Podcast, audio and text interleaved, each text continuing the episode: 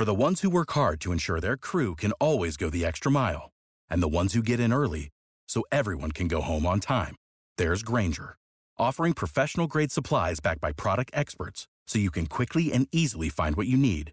Plus, you can count on access to a committed team ready to go the extra mile for you. Call, clickgranger.com, or just stop by. Grainger, for the ones who get it done.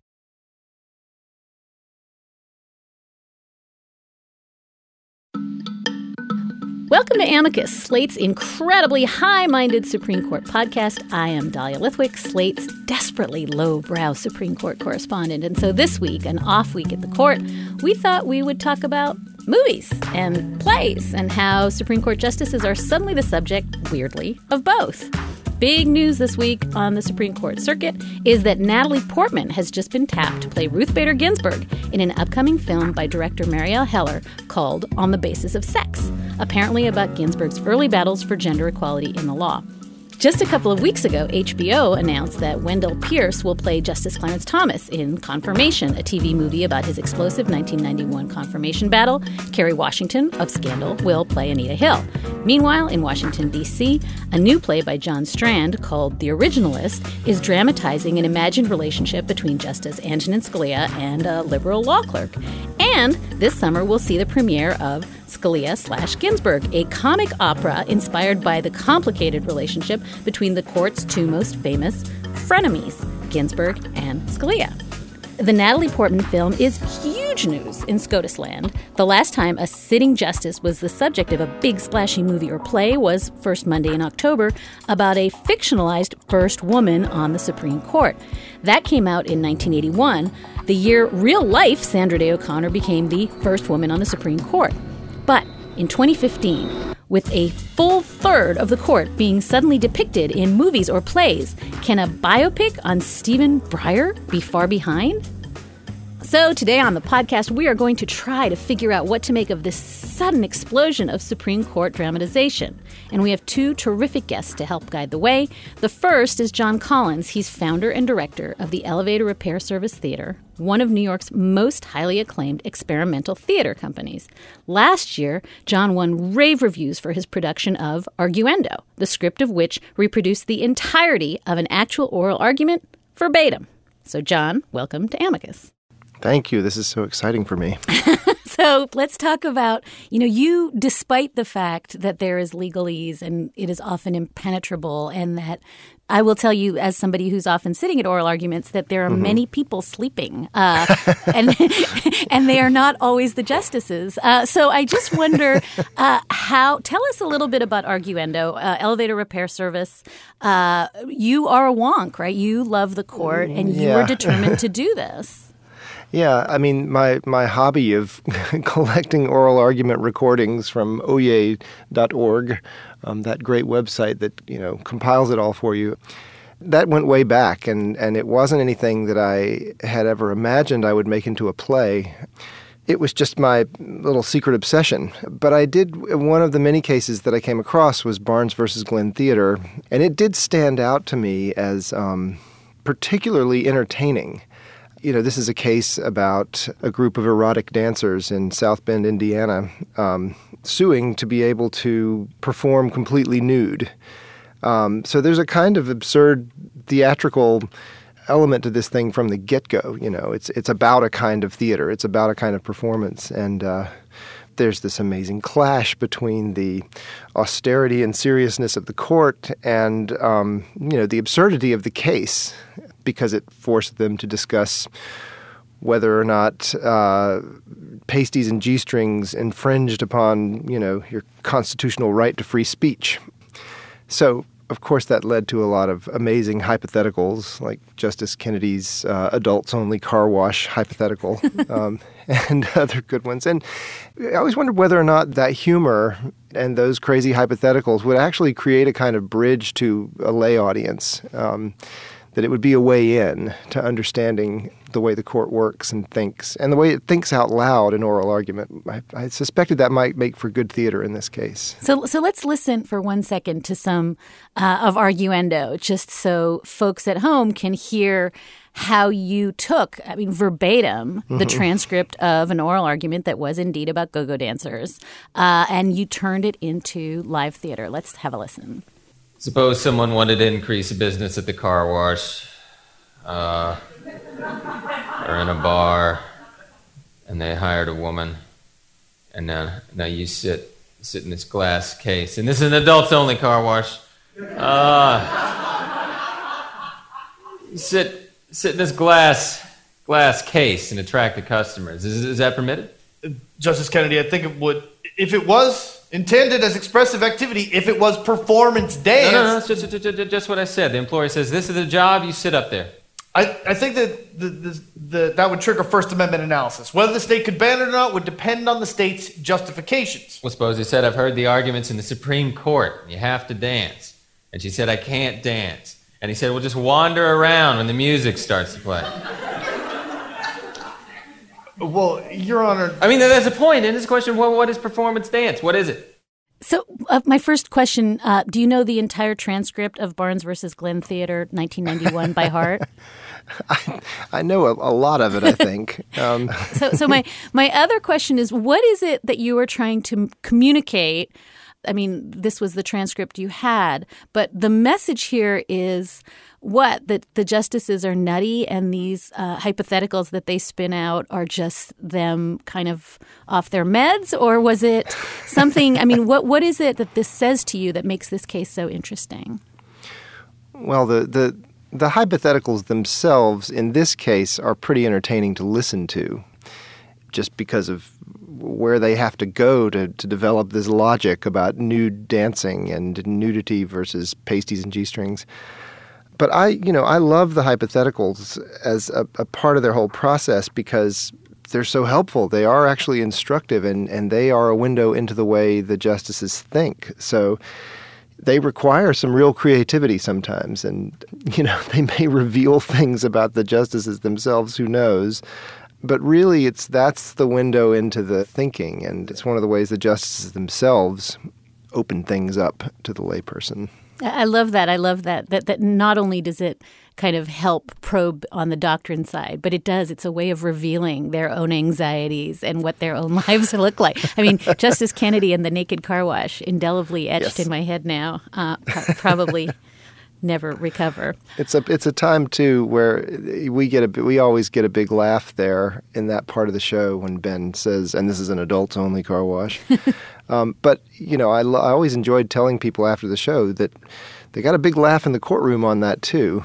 So tell us a little bit about the challenge of taking a pretty dry doctrinal First Amendment question mm-hmm. and turning it into accessible theater that bridges the gap between mm-hmm. the U.S. Supreme Court and the rest of us.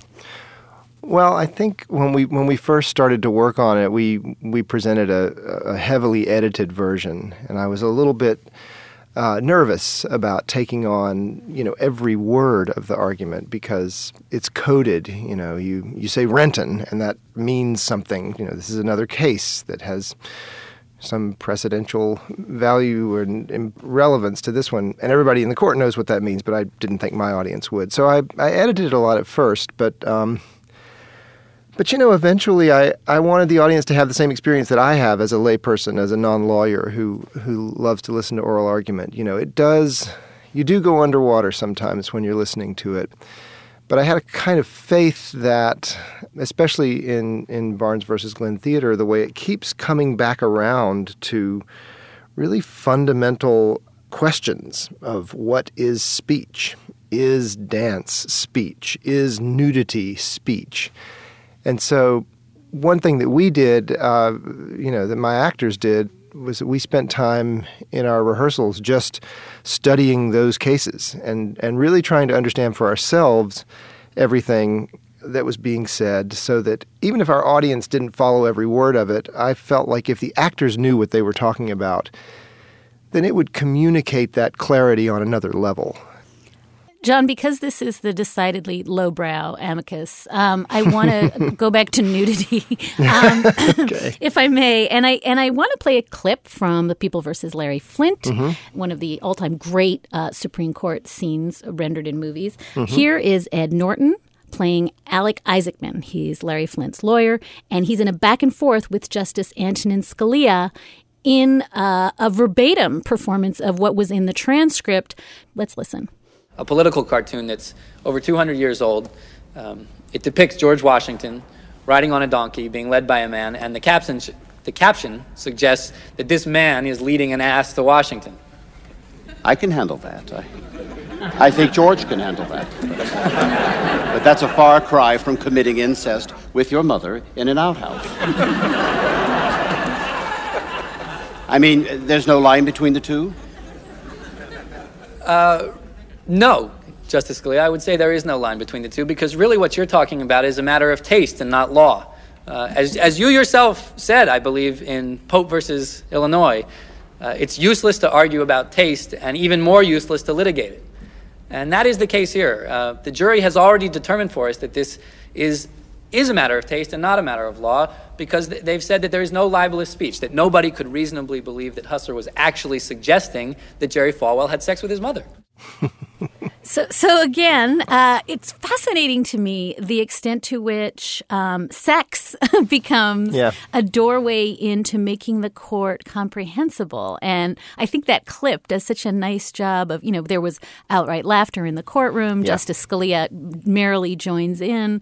Uh, and it, it's fascinating to me. I wonder if that uh, is part of what you were thinking in choosing this case that, you know, at the end of the day, there's something very, very profound about the tension between just talking about gross cartoons uh, and Mm-hmm. you know explicit sexual dancing and the loftiest marble godlike palace that is our Supreme Court. Yeah, I, I, I think that is part of what we were interested in in taking on this case. Um, you know, there's such a stark contrast. You know, you've got such low, low, low brow and such high, high brow. Um, you know, a, a culture clash like that um, is going to be revealing. That's one thing that I've always I've always been interested in theatrically. You know, I like to throw things together on stage that don't belong together, and and and the court did that for me in Barnes versus Glenn Theater.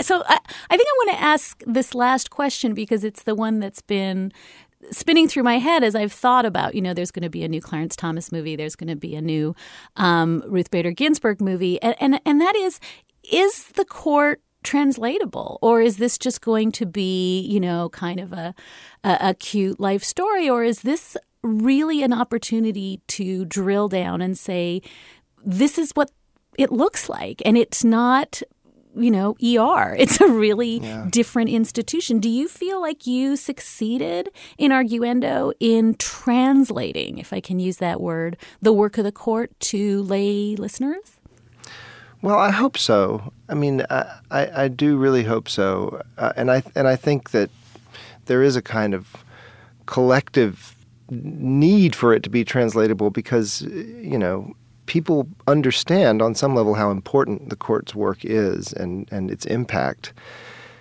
but it is shrouded in secrecy, and it, the cases and most of the arguments are very technical and and impenetrable. And so I hope more artists and writers and producers do take it on.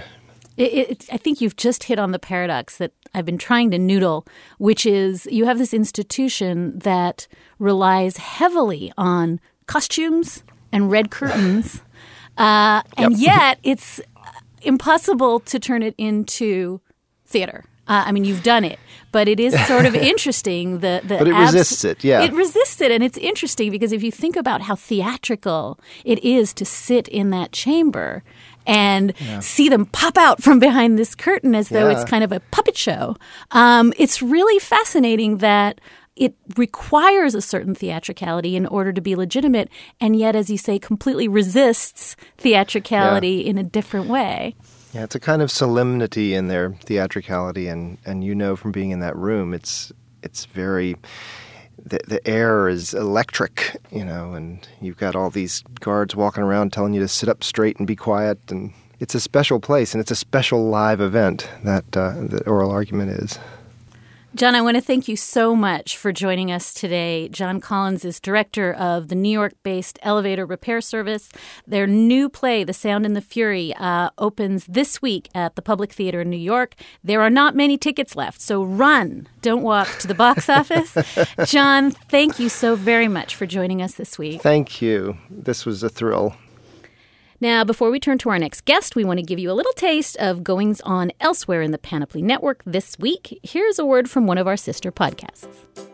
Hi, I'm Gretchen Rubin, the host of Happier. And in the latest episode, we'll talk about why sometimes it's a good idea to indulge in a modest splurge and how to cope with other people's bad moods. You can subscribe to us in itunes.com slash panoply.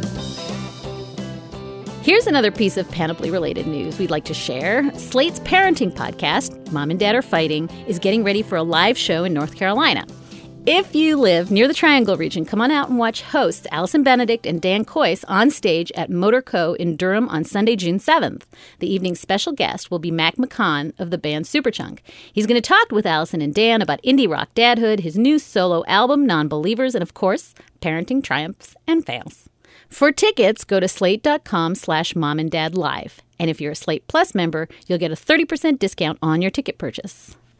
Our next guest today is Thane Rosenbaum. He's an essayist, novelist, and law professor who also directs the Forum on Law, Culture, and Society at NYU Law School. And we wanted him on the show on this topic because he thinks about the intersection of law and culture and uh, mass media more than most people do. So, first of all, Thane, welcome to Amicus. We're delighted to have you. Very grateful to be on the program with you, Dahlia. And I think we just want to start with this basic question, which is uh, we have the most singularly important institution in America, the U.S. Supreme Court. It's been around for a long time. And when you look at the list of movies, even books, uh, certainly TV shows that try to capture what happens inside this building, that list is very short. And so rare indeed to see a feature film about the Supreme Court. And, and and I guess the question is why? Why have we utterly failed to capture this one branch of government that is so consequential uh, on film or in plays or on television? Well, mostly because it's what happens. The business of the Supreme Court is really very undramatic. You know, uh, trials. Uh, we know even from going back to Oedipus Rex uh, and the Oresteia trilogy from Aeschylus. Uh, you know, there there's natural drama in a trial. Two parties pitted against each other, each represented by counsel, an authority, a judge who renders an ultimate opinion, the public serving the role as a juror, as well as those sitting in the gallery. These things are very powerful, very emotional, and very accessible to people who didn't go to law school, who are not members of the legal profession. Uh, unfortunately, the Supreme Court is the very opposite. It deals in very technical aspects of the law. Uh, as we know, the mo- the biggest work of the Supreme Court is really done not e- it's off the bench with the reading of briefs and memo bench opinions and memos from their clerks. Uh, and you don't really have two dueling attorneys in the same way pacing around the courtroom like gladiators trying to appeal and advocate on behalf of their clients to uh, jurors who are me- just simply members of the public. The, instead, you have nine, you know, very specialized, very elite members of the legal profession who speak the law, the language of the law, where the facts are really not all that important, but instead the technical nuances and you know legalistic principles of the law is what's being discussed before the court. And yet, and yet, uh, this month we look around and suddenly Natalie Portman is going to play Ruth Bader Ginsburg, and we have a movie in production about Clarence Thomas and Anita Hill. We have a play about Antonin Scalia, the originalist. We have an opera about Scalia and Ginsburg. So is this uh, some kind of outlier moment? Are we in a moment in history where suddenly everybody's looking at the justices and at the court? Or has this always happened? Have individual justices somehow captured public attention? Well, it's a good question, Dahlia. First of all, the, the, there was a Laurence Fishburne play in 2011 that HBO filmed, but it was a one person play of Thurgood Marshall. Um, and that's to me the, the closest analog to what we're seeing now. But again, it was a one person play that was ultimately filmed.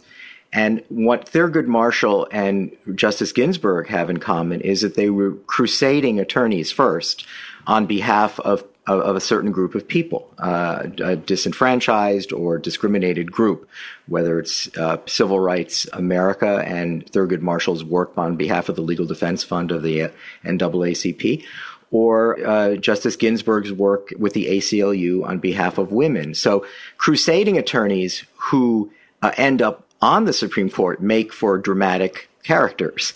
And yet it's funny to me, Thane, because I think about on this show the justices we talk about all the time, and they're not.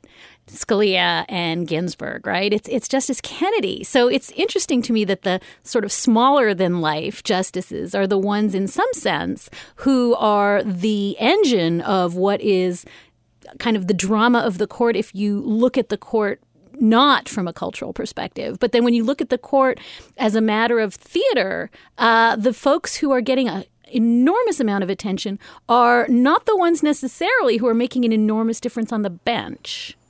Right. I mean, it's it's interesting, but it's emblematic of what the law is. You know, and one of the reasons the difference between law and culture and literature. Uh, you know, a number of years ago, I did an essay for the Times, New York Times, about the difference between a, a lawyer's writing life and the writer's life. Uh, and the difference is is that the world of the law is based on you know technical compliance, narrowing the scope of issues. Everything is about narrowing, and novelists, playwrights, film directors are about expanding the human drama you know, opening up the canvas, looking at much deeper levels of emotional complexity. That doesn't happen in the law. Uh, it's only when the law can be opened does it when it becomes dramatic. That's when it becomes interesting to to uh, civilians when you can see the the, the humanity behind the people who make these decisions because they have themselves compare, compelling life stories. You know, that's sort of the irony, Dahlia, when President Obama first appointed Sonia Sotomayor. Remember, he said something that became very controversial. He said she has a compelling life story and therefore she would show empathy. And this became a huge issue among Republicans. I remember. This is not the basis of a judicial appointment. This is, you know, ridiculous for him to invoke the words empathy or compelling, you know, life story. It's about your ability to judge. Now, you know, for people like you and me, we understand this is absurd because, you know, we want our judges to be human. We don't want them to be robed robots. We want them to have histories that will inform the decisions of the Supreme Court.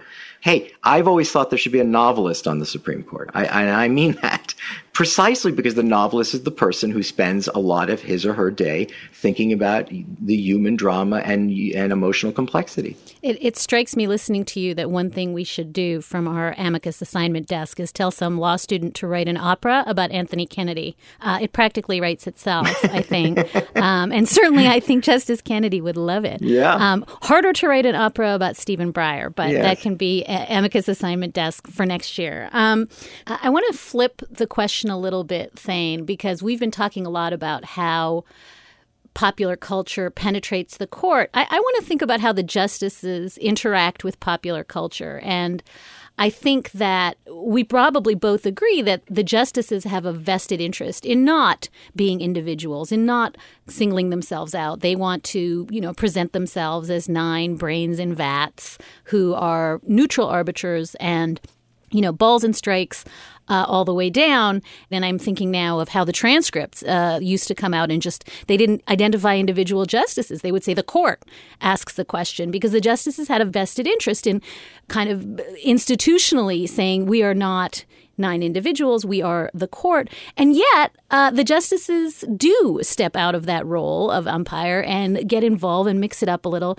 And uh, in researching this show, I found this amazing moment amazing of Justice uh, Harry Blackmun portraying Justice Joseph Story in the movie Amistad, uh, 1997, Steven Spielberg's movie. And, and, and here is this moment when an actual Supreme Court justice plays another actual Supreme Court justice. Let's play it because uh, it kind of gives me chills.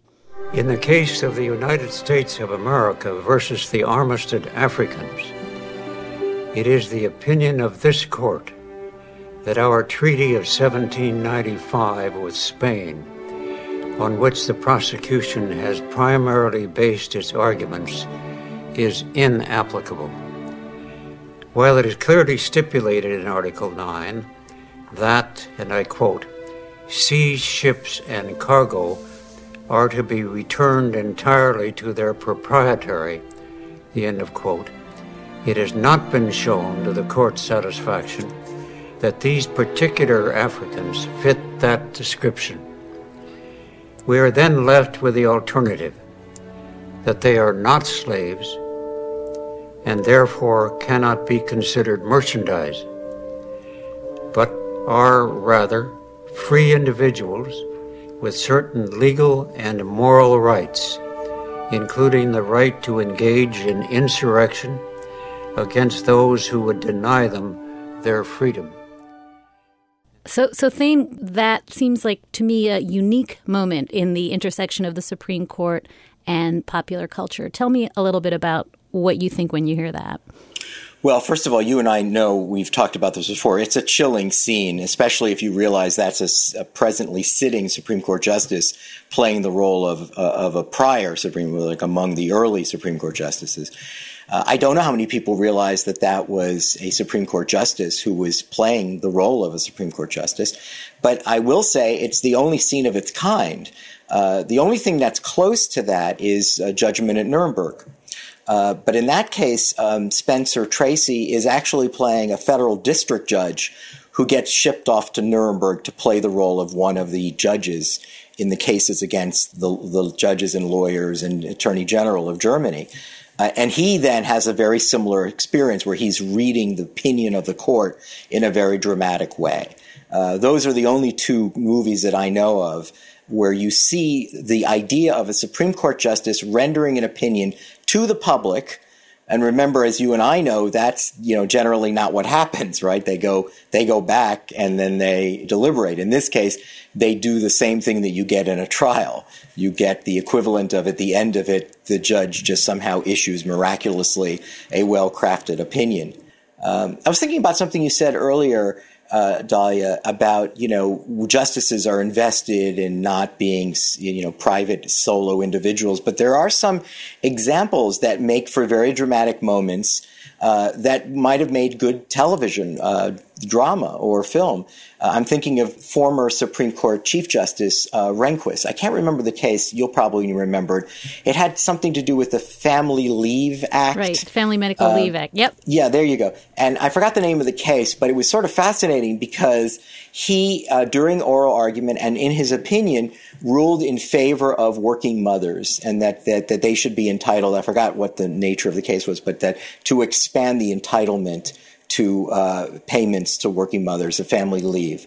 Uh, and everyone, you know, conservatives wondered how is that possible? Why would a guy like Rehnquist want to expand this government program to single women? And what he didn't say, but people know, is that his daughter was going through a, a divorce and was separated from her husband, and she herself was a high powered lawyer in Washington. And she had to call upon the Chief Justice of the Supreme Court to go pick up her daughters every day after school for a while. And the, Grandpa Rehnquist, not Chief Justice Rehnquist, but Grandpa Rehnquist, understood the burdens of women uh, who go through divorce and still have to work, and how are they supposed to handle childcare? Uh, and he, the, the, humanity of his own experience, his own daughter's experience, humanized that and turned what might have otherwise been a stodgy, opaque, you know, incredibly boring opinion into something that had real life to it because he understood the consequences of women who are, are, are separated from husbands. Thane, I would love to hear your thoughts on why it matters that we're about to have a Ruth Bader Ginsburg movie starring Natalie Portman. Why it matters that we're um, going to watch this summer uh, plays about uh, Justice Scalia and originalism and Justice Ginsburg. Why does it matter to us as a society to have access to these movies about uh, justice in the Supreme Court? The reason it matters is because artists see the world in a very different way than everyone else, and it's important to when the when the artist uh, uh, points a lens at the law, they tend to look at things that we would otherwise miss or ignore. And One of those things is the human dimension or questions about morality. Uh, what the difference between what is legally correct and what morally feels right.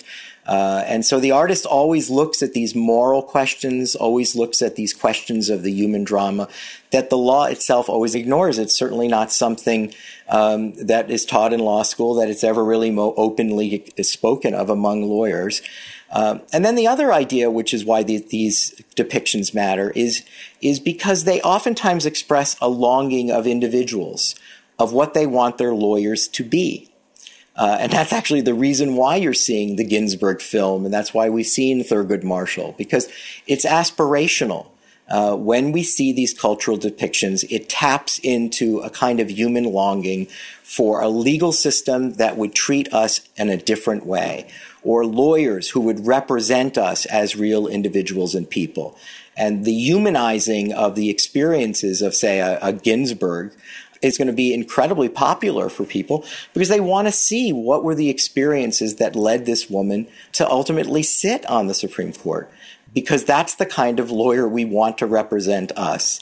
And I think it's that aspirational idea, it's that imp, uh, impulse and, and, desire, the human longing for a, a legal system that understands us as individuals and people that makes these movies important. So that's a perfect segue, uh, Thane, to my question because you have had uh, the opportunity as part of the Forum on Law, Culture, and Society to be able to sit down with two uh, sitting justices and talk about their favorite films uh, with Sonia Sotomayor, who said that hers was uh, 12 Angry Men, and then with Justice Stephen Breyer, uh, whose favorite film is The Man Who Shot Liberty Valance. And so I wonder if, first of all, is this a way of them signaling to the world that they are real people because they watch movies? And what deeper thing did they tell you about these films? It's a good question. You know, in all instances for the FOLCS Film Festival that we run for the Forum on Law, Culture, and Society, I usually pick the films. Uh, and I pick the guests somewhat around the idea of the film.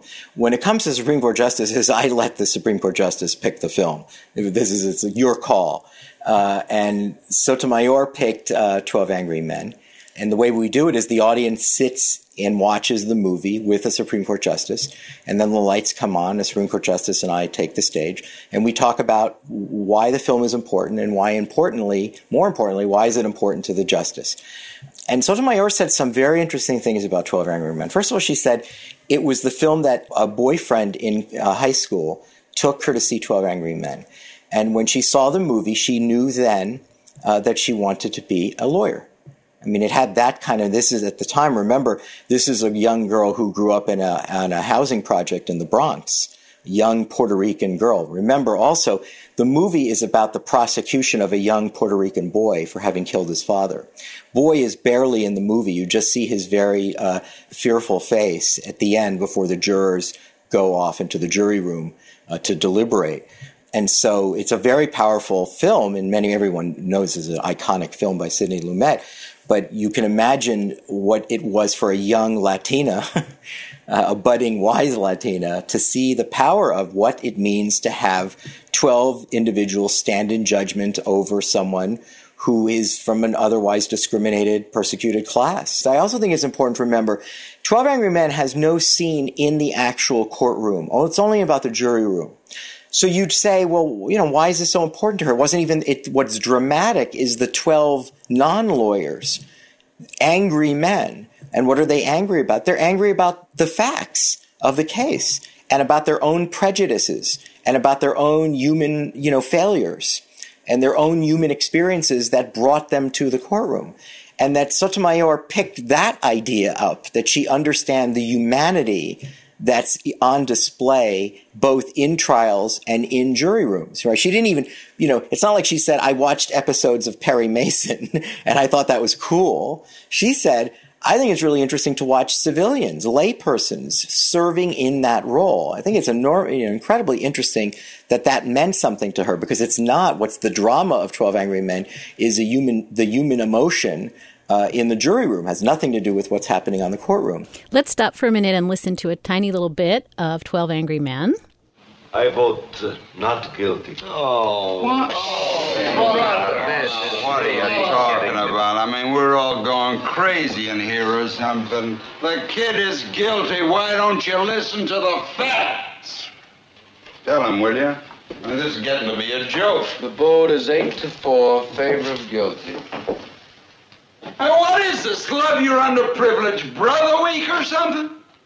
I don't know if you want to talk about this, but Breyer's decision to do the man who shot Liberty Valance was equally powerful. Uh, he didn't explain why he wanted to talk about the film, but he wanted to explain why the film was important. And one of the things, since the film is really about frontier justice, where the law doesn't really exist, he said, you know, and the, the only law that exists is the law of the gun. Justice Breyer of the Supreme Court, who is perceived to be on the left, took a phenomenal, extraordinary position. He said, you know, this movie teaches us that sometimes you just have to stop talking because the only thing that will work is force. you know, who knew? he says, you know, when it came to civil rights, you know what you needed to do? Send in the National Guard. He says this. He says, you know, we like to spend our time talking about how debating and legislation and bringing up arguments is going to win the day. But sometimes, you know, you need to bring in a big gun. And that was an astonishing moment for everyone in the room because, you know, you didn't think that he was, you know, he's not a pro Second Amendment absolutist, but he is pointing out that sometimes justice has to prevail in some way. And if it's not working through the law, it has to be extrajudicial. It has to come from, you know, the, the world of frontier justice or taking matters into your own hands. And it was really an amazing moment because he was acknowledging here's why this film appeals to us. You know, that Liberty Valance essentially deserved to be shot. Uh, Thane, I think there is no better way to wrap up a podcast on the intersection between the Supreme Court and popular culture than the mental image of Justice Stephen Breyer riding off into the sunset with a pistol in each hand. Uh, I, you've just made my whole day. Uh, Thane Rosenbaum is an essayist. He's a law professor and uh, he directs the Forum on Law, Culture, and Society at NYU Law School. Thane, thank you for joining us. Thank you, Dahlia. And that's going to do it for today's very lowbrow edition of Amicus. As always, we would love to hear your feedback. You can send us email at amicus at slate.com. That's A M I C U S at slate.com. We love your letters. Or you can always leave a review on our iTunes page to help the uninitiated discover what they've been missing. Just search Amicus in the iTunes store and click the Ratings and Reviews tab. We really appreciate your support. Thanks to the Virginia Foundation for the Humanities, where our show is taped. Our producer is Tony Field, our managing producer is Joel Meyer, and Andy Bowers is our executive producer. Amicus is part of the Panoply Network. Check out our entire roster of podcasts at itunes.com slash panoply. I'm Dahlia Lithwick, and we'll be back with you soon for another edition of Amicus. Without the ones like you, who work tirelessly to keep things running, everything would suddenly stop. Hospitals, factories, schools, and power plants they all depend on you. No matter the weather, emergency, or time of day, you're the ones who get it done. At Grainger, we're here for you with professional grade industrial supplies. Count on real time product availability and fast delivery. Call clickgrainger.com or just stop by. Grainger for the ones who get it done.